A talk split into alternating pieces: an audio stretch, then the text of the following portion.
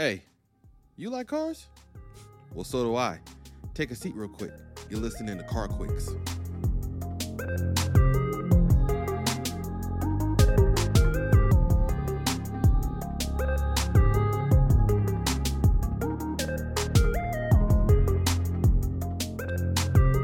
Episode, episode nine. Getting close, getting close to that episode 10 threshold. Might throw a little party for episode 10. You know, props to me. Somebody's gonna be like, you supposed to do that at like episode 100? I know I got a long way to go. But we're at episode 9 today, and hope everybody's feeling good out there. I'm feeling good. It's a nice day. It's a nice evening. It's not a nice day. I'm recording this in the evening right now. But it's a nice evening. I just ate some pizza. My favorite, one of my favorite foods. So I'm I'm really, really feeling good. But we got some cars to talk about. We got some good information. We got some there's gonna be some strong opinions this episode because I got there's some things that are happening I just need to just voice my opinion on because some of this stuff is just like come come on. Like come on.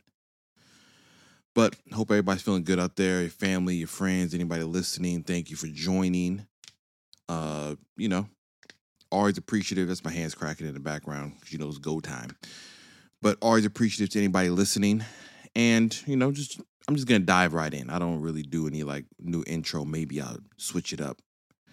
After episode 10, I might, you know, throw you a little curveball. But to just jump right into some of the cool information, we're gonna get to the strong opinions later. But out the door, something fire is coming. Fire. Okay.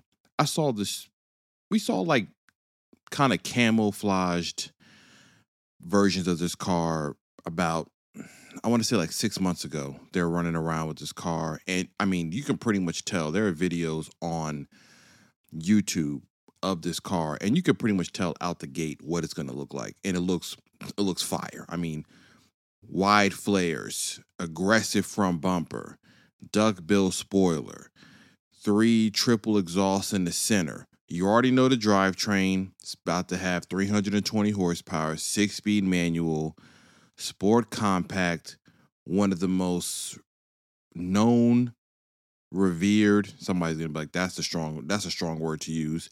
But one of the most well-known names in the JDM space. We grew up with the car, we knew about it, and we had some strong opinions when they released the car again about a year or so ago, because we were like, that's not what we expected, but oh boy, are they making up for it. You know what I'm talking about. Talking about the Integra Type S. And let me tell you something.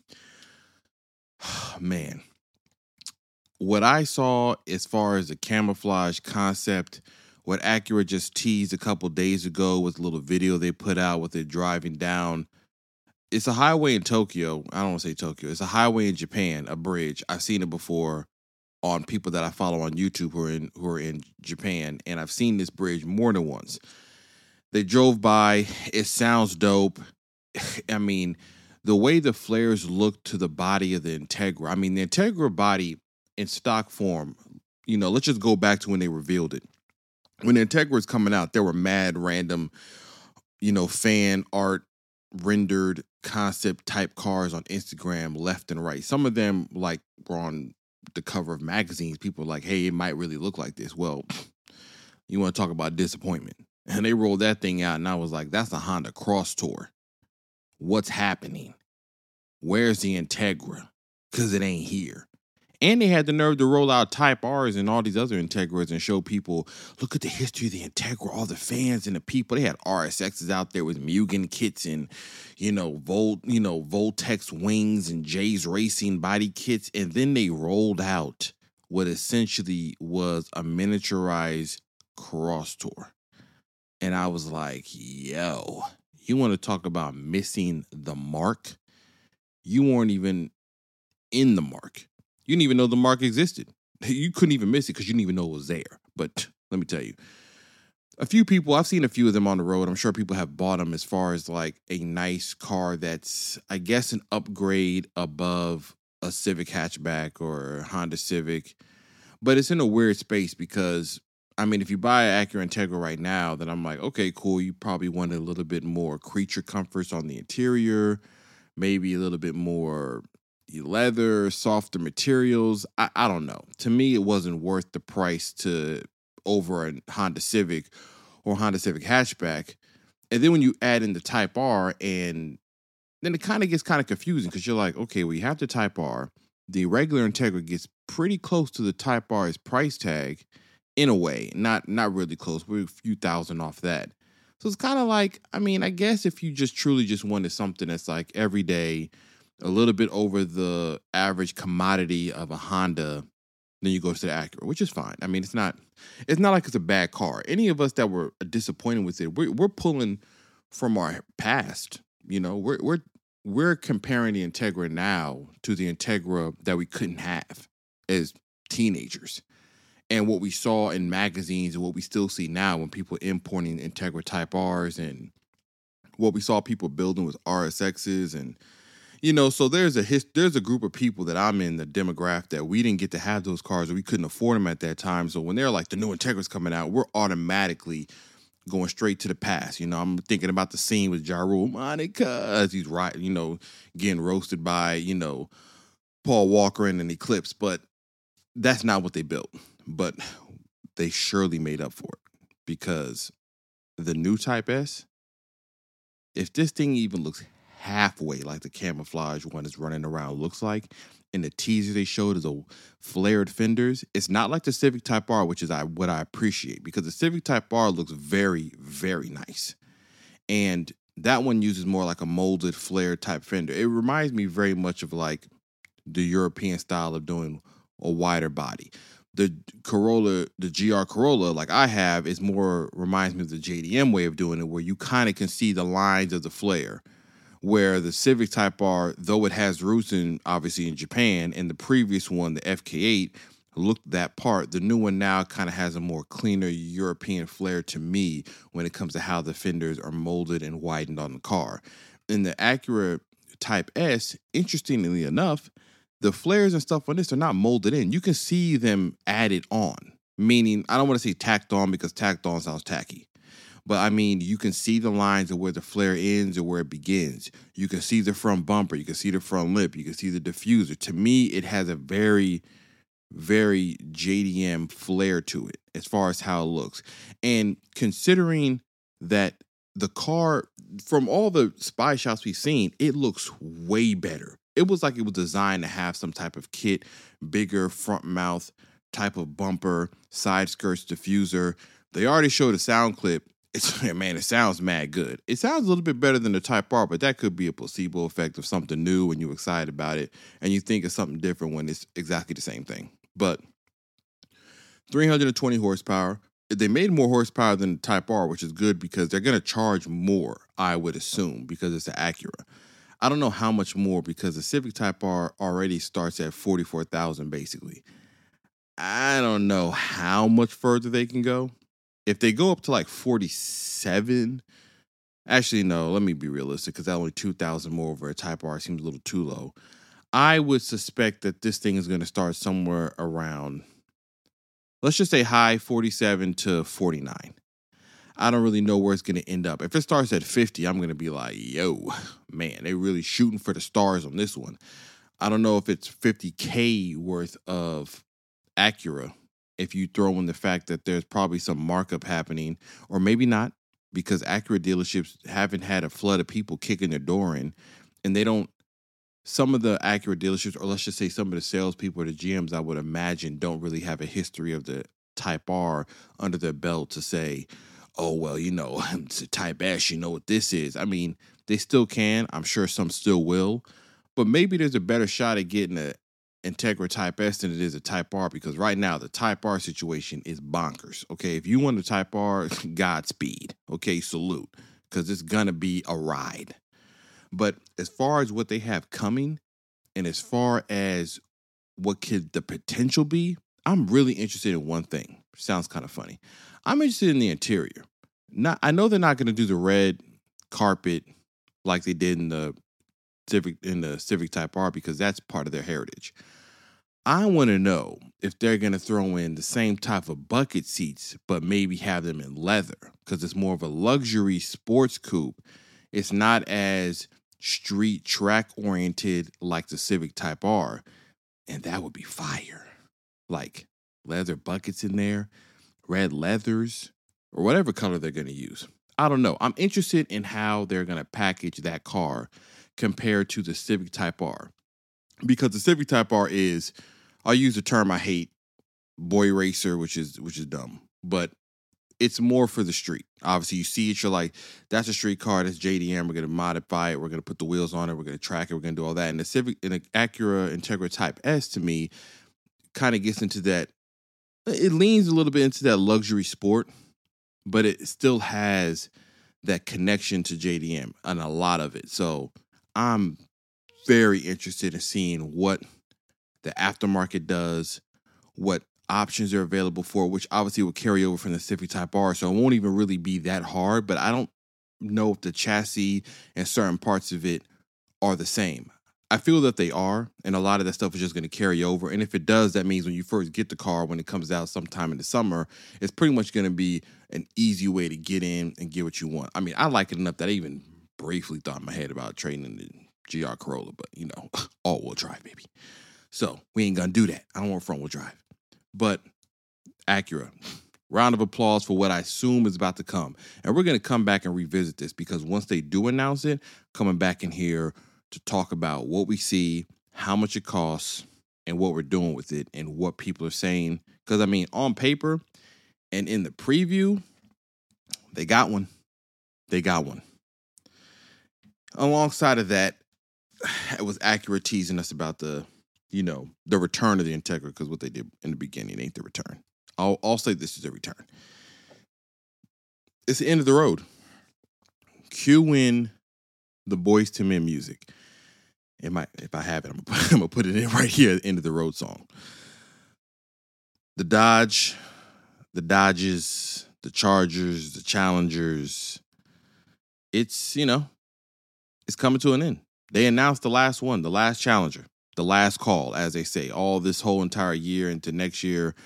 We're at the last run of the Dodge Challengers and the Dodge Chargers. And, you know, it's kind of like a bittersweet thing. I'm not going to truly knock it. I know everybody has their jokes about them things being boats. I've driven a Hellcat. It's extremely comfortable. It's very fast. I know fast is a, is a soft term for people because there are folks that are in truly monstrous type of vehicles. And they're like, it ain't fast. You don't know fast. Whatever. Okay. It's fast by all standards of people who are driving cars very comfortable, big, big body. No, it's not a handling monster. No, it's not going on the Nurburgring because neither are you. So it doesn't matter. But very comfortable car, and you know it's kind of sad to see something in that had such a such a huge following, such a very big impact on just the car community and the car culture in general. And if you don't think it did, then I just don't really feel like you're a car enthusiast. You just kind of being biased with your opinion. But we already know that that car had a huge impact. Very, very big deal when it got announced, when it's shown up. And all the iterations, even though they've been pretty much the same, have proven to perform well, do well, and have a massive following. And they announced the last one that they're doing, which was the Dodge Demon 170, I believe it was called. And I mean, you already knew they were going to go crazy. They already had the red eye, 807 horsepower. They had a Hellcat, 707. They did the Demon, which is like 840. So they basically went balls to the wall and released a 1,025 horsepower. Base. It's a drag car. Now they they've essentially given you a license plate and a parachute on the back of a street legal car. Zero to 60, 1.66 seconds clearly on slicks, clearly on a prep track. That's still insanity. 8.91 second quarter mile at 151. that track speed's crazy. That to you're getting that at the dealership. That's what makes it so impressive is that they have produced these cars at the dealership with warranties, with you know, a regular driver's license. If you got the money, it starts at like a hundred thousand, like ninety six thousand, but it's going to be a hundred thousand. I mean, you're you're right there with the biggest of the big boys. I mean, the fastest cars you can get, even if it's a Porsche, if it's a te- if it's a Tesla Model S Plaid. I mean, all those cars are in that same range of hundred thousand, and this thing is incredibly fast. Now, obviously, I mean, all this stuff was done. They showed it off at a drag strip because it's on a prep track. I mean, when you have that much power going to the rear wheels, you're gonna need basically drag slicks or drag radials and some type of sticky surface or a very well maintained road to actually get these numbers. But the fact that it can even do it, or the fact that you can go to a track, get kicked off the track because you're too fast, and something that you can drive home and take back to the dealership is is just amazing. To me, it's just really, really cool. One of the unique things of it is that it has kind of the wide body flares we're used to seeing on the Challenger, only on the rear. And the front is kind of like, you know, skinny tires, fat rear. That's, you know, the look, the drag racer look and it needs it obviously because with the power that it has, I mean, what are the options that you have? Not much has changed other than graphics and details inside of the car. I mean, if you look at it, you're going to say that's a Challenger, and you might also confuse it for any other car that came from Dodge at this time, whether it's a red eye or something like that.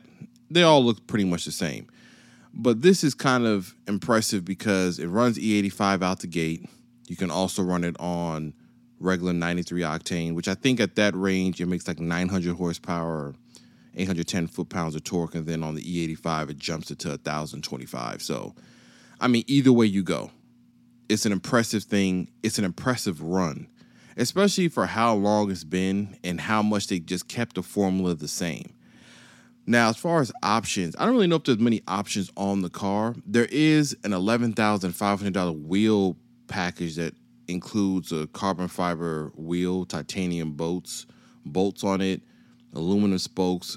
It saves like 32 pounds of unsprung weight, which is a big deal. That's an expensive set of wheels, though. So, if you're truly about getting the maximum amount of power and speed out of it, there's going to be people that buy that. Most of this stuff, honestly, these are going to be street cars. These are going to be the ones that come into coffee and cars. They're going to be the ones that get put up for later to be sold for a premium price because they're going to hold their value. This is the last run. These are not coming back. Gigantic V8 Hellcat motors. You already see what's coming next. The electric Challenger has already been shown. It already has artificial engine noise, which I don't think sound bad. And so you already know where the future's going. So this is going to be one of those later cars that just appreciates over time. You can still get a sunroof on it for ten thousand dollars. And you know you can get a rear bench you can add the rear bench because it doesn't have it for 2500 so somebody's going to option this thing all the way out to basically be the last of the last of the demons in the street car and they're making 3000 of them for the us and another 300 going to canada so guaranteed all of these are snatched up okay they had ordering books open up on march 27th it's already well they're opening up soon it hasn't passed yet we got a couple more days until that day comes but I mean, you already know it's going to get snatched up. Every single one of them. If there isn't a markup on it, prepare yourself for the markup because it's coming. Okay. If you can get one without it, you might actually be sitting on one of the greatest flips in a long time. Like you can really just make some money off of this thing, especially considering how many people are going to go out of their way to buy it. So I mean, I like it. It's been a run. I mean, I love the cars. I I have a soft spot for them. Sometimes I'm just like, listen, I can't be the cliche, another black man getting out of the Challenger. That's just my own little funny thing I have. I like the JDM world more, anyways, but I love the way Challengers look and how Charger wide bodies look. I just love how they look. I kind of want one because I want I want to build one kind of with a JDM flair to it. That's just my own personal preference. Maybe one day, who knows? You know, the world's you know things happen, manifestation. So Dodge Demon 170s are coming. That's your last one. Better get on that list. If you've been waiting to get one, I suggest you hurry up and get what you can while interest rates might be high and people are willing to sell for a good price because once all these cars are all said and done, whatever hasn't been sent to the takeover grave or the wrapped around a tree is going to cost you a pretty penny. And it should because I mean, this was an exciting time of cars and you know, when things come to an end like this, the ones that were there in the beginning, the ones that people may not have bought or thought about, all of a sudden they become prize collections. And speaking of something like that, Chevrolet just announced that pretty much after 2024, the Camaro's gone. and not gone. They say, well, they said not gone sleeping, meaning they have a few other models coming out. I think there's another ZL1 coming out, another some Z model. There's other models coming out, but as far as what the future holds for Camaro, it's not as clear as it is for Mustang because Ford already showed you the 2024 Mustang, which is completely redesigned, new interior, dark horse engines, and they're going motorsport racing. They got the GT, they got the Mustang GT3 that they just showed in the video that sounds ridiculous racing on Sebring track. They got the Dark Horse model. They got a new GT500, I'm sure, in the pipeline. So they have some type of history of what they're going to do with their car. And Camaro doesn't, even though I'm sure they have something up their sleeve that they're going to do. I don't know if they're going to go the route of Dodge where they're just going to go electric. There was rumors of a sedan. I'm not mad at a Camaro sedan. I know that sounds nuts, but we got over the Dodge Charger being a sedan. And if the Camaro was designed in a way you could get away with a really sleek looking sedan, and I wouldn't be mad at that. If they did it right, it could work. Now, if they try to jump to the electric, I, I, say bandwagon, but what I mean by that is a lot of these electric cars that do come out from some manufacturers, not all of them, to me do feel like you're trying to jump on the bandwagon and grab whatever money you can right away. And it's none of these, some of these cars are not fully thought out for infrastructure, for feel of driving. I don't think Dodge is doing that with a Challenger. I think they're taking their time wisely so that they don't lose some of their current fans and maybe lose some of the new fans or the new buyers that are interested in something like that but want to kind of step into the unknown with the electric type of muscle car sports car world but as far as the camaro i always liked the zl1 with the 1le track pack because it looks so aggressive in the front end. I actually drive to work and there's a guy that has a white one that I me and him see each other every day going to work. Like I see him early morning flying. I'm usually trying to keep up with him. Hey, GR Corolla can get get a little busy. He can get busier, but I love the way those cars look. And if I had the means to get one, I probably would get one too because I think the ZL1 and especially one of the ones that I love the most is the older Camaro Z28 that they made in like 2014, I believe, or 2013.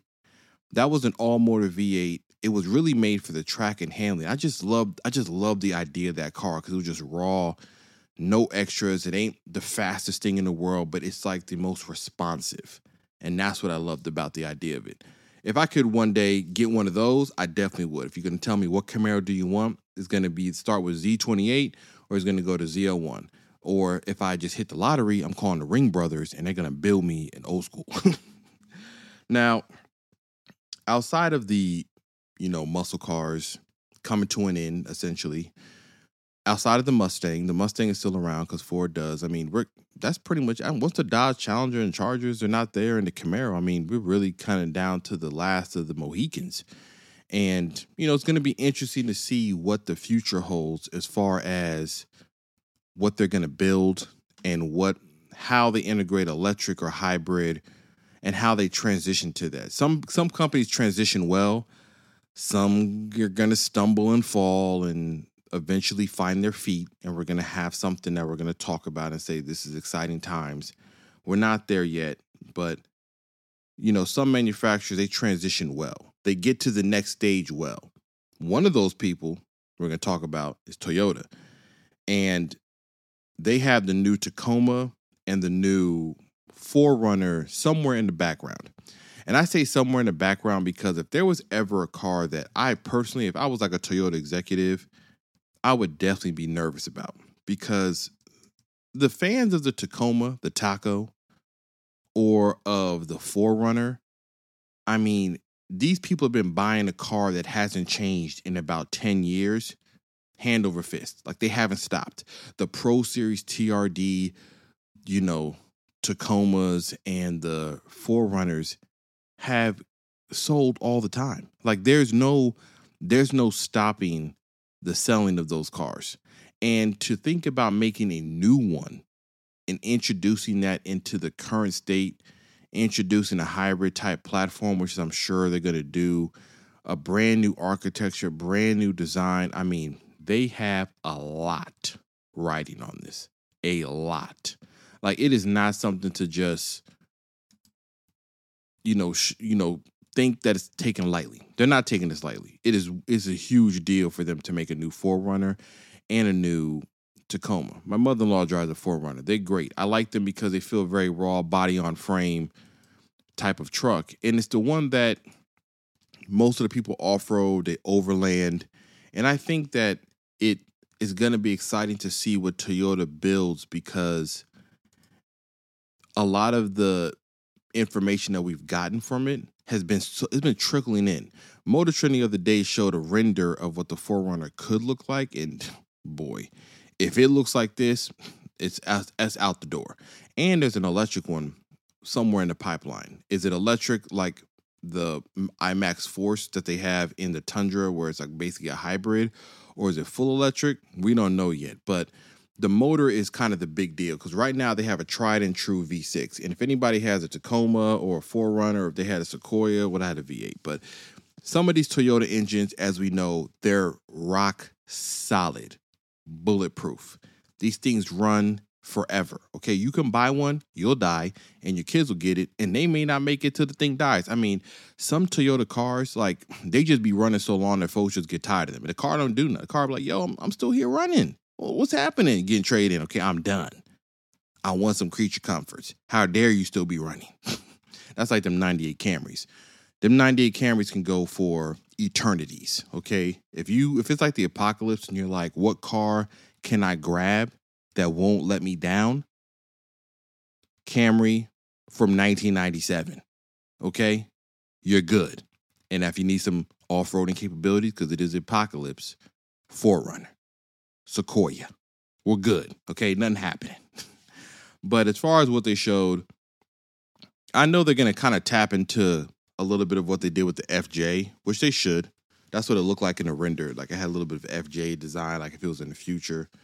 And they should have that. The Tacoma, they've shown shots of it. I don't they've shown shots of what it's going to look like and i'm sure that everything is going to be very clean and very similar to what they have now because they're not going to deviate too far from the plan because Toyota is not going to be a company that takes something as tried and true as those two trucks and decide that we're going to do some wild new design that's going to isolate the previous buyers and only talk to maybe new buyers or into maybe more aggressive or exciting styling that can be polarizing and can be one that's either hot and cold with people. So I suspect that they're going to keep it very streamlined to what it is that they're known for.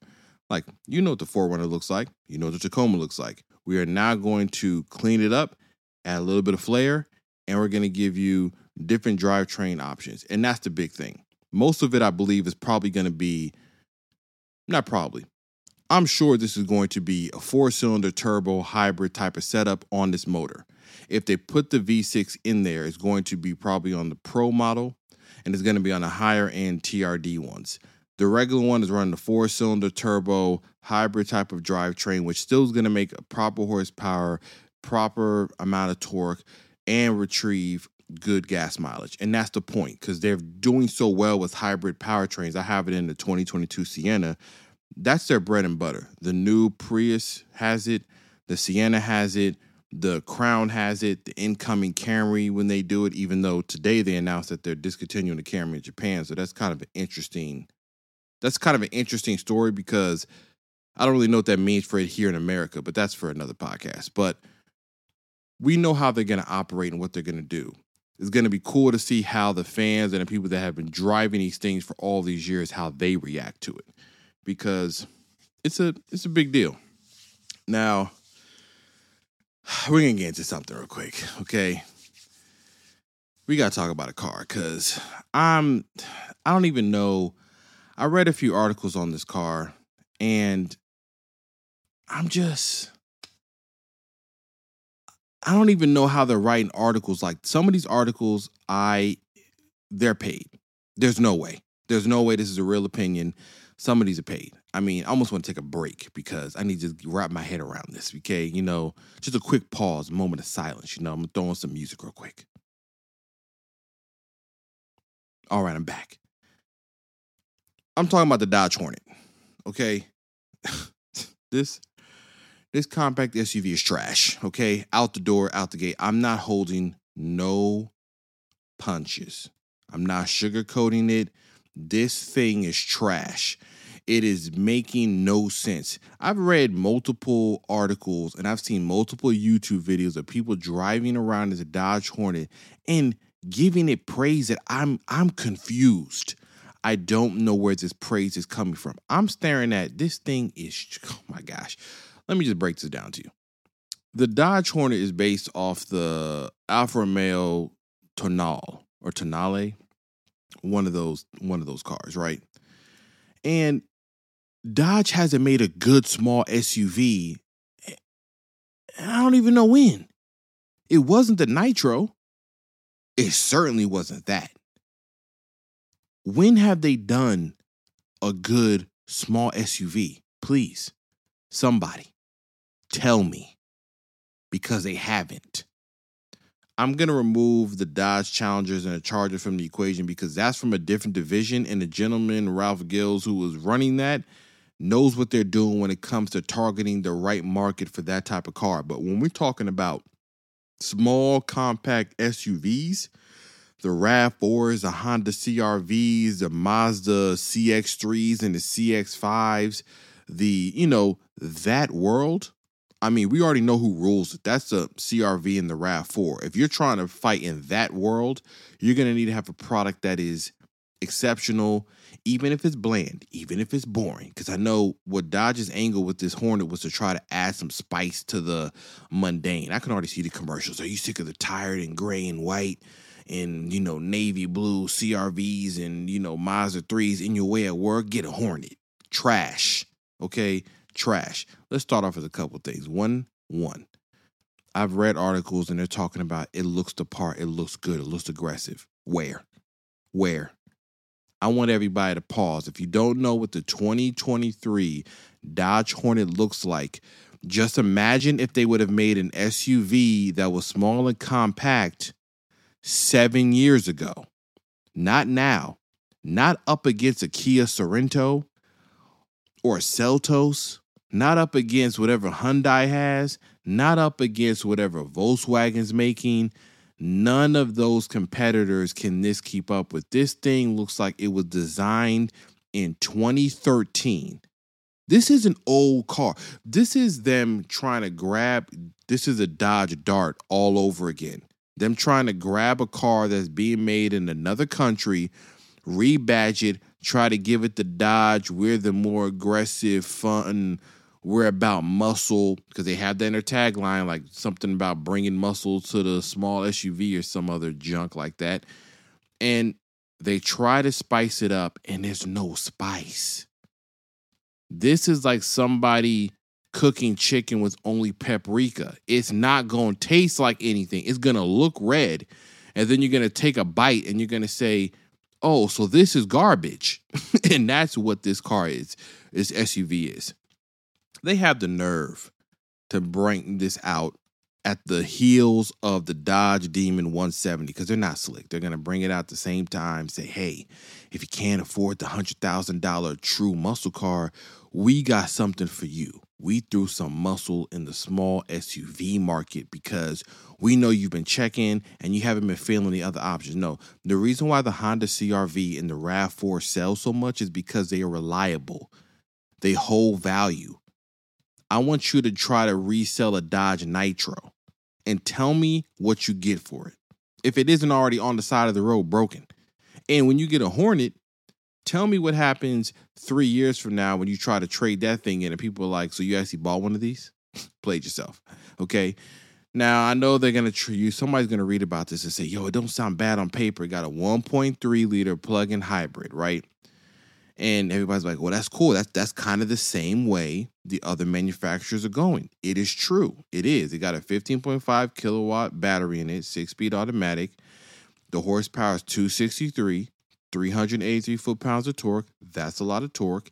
It also includes an option called the Power Shot, which uses the battery and electric motor to give you about 288 horsepower for a quick 45 second blast that drops to 0 to 60 to 5.6 seconds.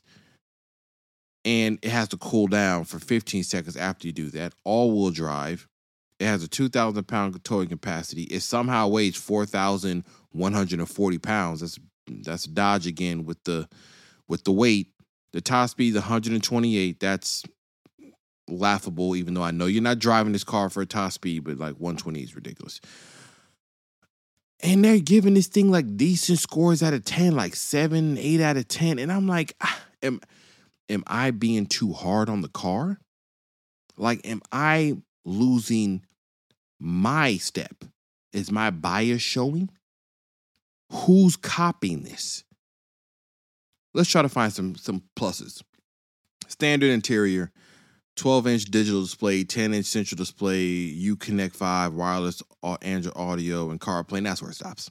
okay, I'm, I'm not, that's where it stops. This interior, it has some red gradient and black stitching, some Alcantara in the center or whatever Fox material it is in the middle. It looks like standard black and red stitching on the interior. It's a standard Dodge interior. There's nothing to write home about. The front end, tries to implement some of the Dodge Charger big grill at the bottom type of look. The rear taillights look like miniaturized versions of the ones off the Charger. This thing is not the business. I don't even understand how it's coming out. And you know what's the most egregious thing is why I have such issues with Dodge Hornet RT? One of that is the price. The price of this thing is astronomical.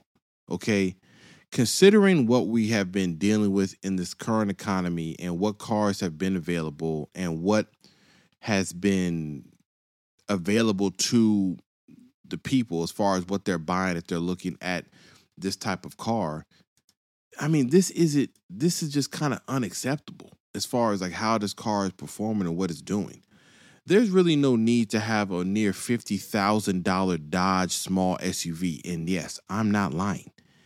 This thing, if you get the RT model, it starts at hold on, let me get the price. 44,995. The one that they tested on these articles I'm reading about is $52,000. Who is buying a $50,000 Dodge compact small SUV? I want to see a show of hands. Who are you? And blink twice if you're in distress. okay, because you have to be. There's really no other option or other way that this would make any type of sense. This this SUV is not worthy of the other competitors in this market. I don't care who has driven this. Yes, it feels probably sporty when you go 0 to 60. Okay, cool. Yes, it probably handles better than maybe the other counterparts. Okay, cool. There's a Kona N. Hello? Like Hyundai made the Kona N from a team that actually is from a history of making small cars perform very well. Veloster N, Elantra N, everybody has said, hey, these things are punching well above their weight. If you're going to go this route, by all means, go get a Kona N. Like, do not buy a Dodge for $50,000, an RT one. But let's just say you're like, you know what, I'm not going to spend that much. I'm going to get the one under it. I'm going to get the GT this is when I know Dodge is kind of lost it when it comes to the small SUV market because the GT version is $10,000 cheaper. And I'm like, this isn't worth 10 extra thousand dollars. And to isolate that car, this SUV, into that range, it's like, okay, so the GT one is going to be the utilitarian one that everybody buys. That's going to be the one that you pretty much see everywhere got 265 horsepower and a four cylinder, 295 foot pounds of torque. That's the one that's going to be what everybody buys. And they they're going to try to they're trying to throw in Dodge dealership added accessories. This is them trying to get back into the ethos of the Dodge Neon SRT4 where you had the factory parts. And I know SUVs are what's selling now. So on paper it's, it makes sense. Make a sporty SUV that's small and compact because that's what people are buying. We're not really buying cars, though I beg to differ. Okay, try to go find a GR Corolla. So I know what they're doing from the shareholders and you know the stakeholders, their vision of what they're trying to make money at. I get it. But if you're going to buy a small SUV the Dodge Hornet is the last thing that should be on your list. I'm being perfectly honest. I don't care what the manufacturers say or what these these you know, car enthusiasts say, not car enthusiasts, but these car magazines say, I went to the auto show. They had a Dodge Hornet there. I sat inside of it. I looked around and said, This is basic. It doesn't look good. The price is too high. And we have already done this. This this reeks of Dodge Dart again. Like it just tells me, okay, this isn't really where you want to go. Because I know the challenge and the charge are coming to an end, but if we're being real frank and honest, those two cars were the only thing keeping them relevant in the sense of car enthusiasts because they're they're aiming this RT Hornet at enthusiasts that want like an SUV or I'm assuming they're probably going to have some commercial where some parents have a Hellcat or a Scat Pack or a Dodge Durango RT or an SRT and say, "Oh, we need to get a car for our daughter going to college or our son. Let's get a Hornet like for $44,000 or even $35,000 for the GT one." Stop it. I mean, come on now. Like reckless behavior, okay? That's what this is. I don't even want to hear about it no more. Don't I don't even buy this thing, okay? If you do, hey, sure money. I really can't knock you, okay? Have fun. I'm sure it'll survive up to about 80,000 miles and then it's going to do what Dodges do. I'm removing the Challengers and the Chargers from my jokes, okay? They have held up and they have proven themselves, okay? But this thing, $50,000 for the Dodge Hornet RT? Negative. Absolutely not. Man, sorry for that rant. I'm sure somebody's to listen to this and be like, why are you this invested in what Dodge is doing with the small SUV market? I have a little bit of a personal take on it. One of my my brother from another, my closest friend I grew up with, he had a Dodge Nitro. Let me tell you something. Me and him both talked about that thing barely survived, and he upgraded his life to a 2022 Civic Si. And man, that Dodge Nitro, when it he sold it in in the hands of the new buyer, that thing practically killed itself. I mean, garbage truck, garbage car. Okay, like just trash. So I have a little bit of a you know personal take on the Dodge small SUVs, but if you're in the market for it, by all means, knock yourself out. I would advise you to take a trip to, I don't know, Toyota, your local Honda dealership. Do not go to Nissan. Do not get a Nissan Rogue. Okay. Um, public service announcement if you're buying a Nissan that has a CVT transmission, you you did yourself a disservice. Stop immediately, find the nearest exit, and call one eight hundred. Please help me. Okay, please help me. That's what you need. Okay, find the nearest member of your family and a guardian. Okay, you need to get yourself out of that Nissan dealership. If you ain't buying the Z or a GTR, there's really no reason you should be in there. but that's gonna be it for the episode today. I'm gonna cool off now that I got myself all hot thinking about that Dodge Hornet. And for all the old school heads, they're probably just even equally as mad that they took the Hornet name from the old muscle car and stick it on the SUV. I mean, the disrespect. But as always, you know, glad for listening. I'll be back next week, another episode. That'll be episode 10. And we're going to keep this going. And I enjoy speaking talking with y'all. This is your host, it's Cameron, CarQuicks. And as always, do as you wish, do as you may. Be safe out there, y'all. I'm out.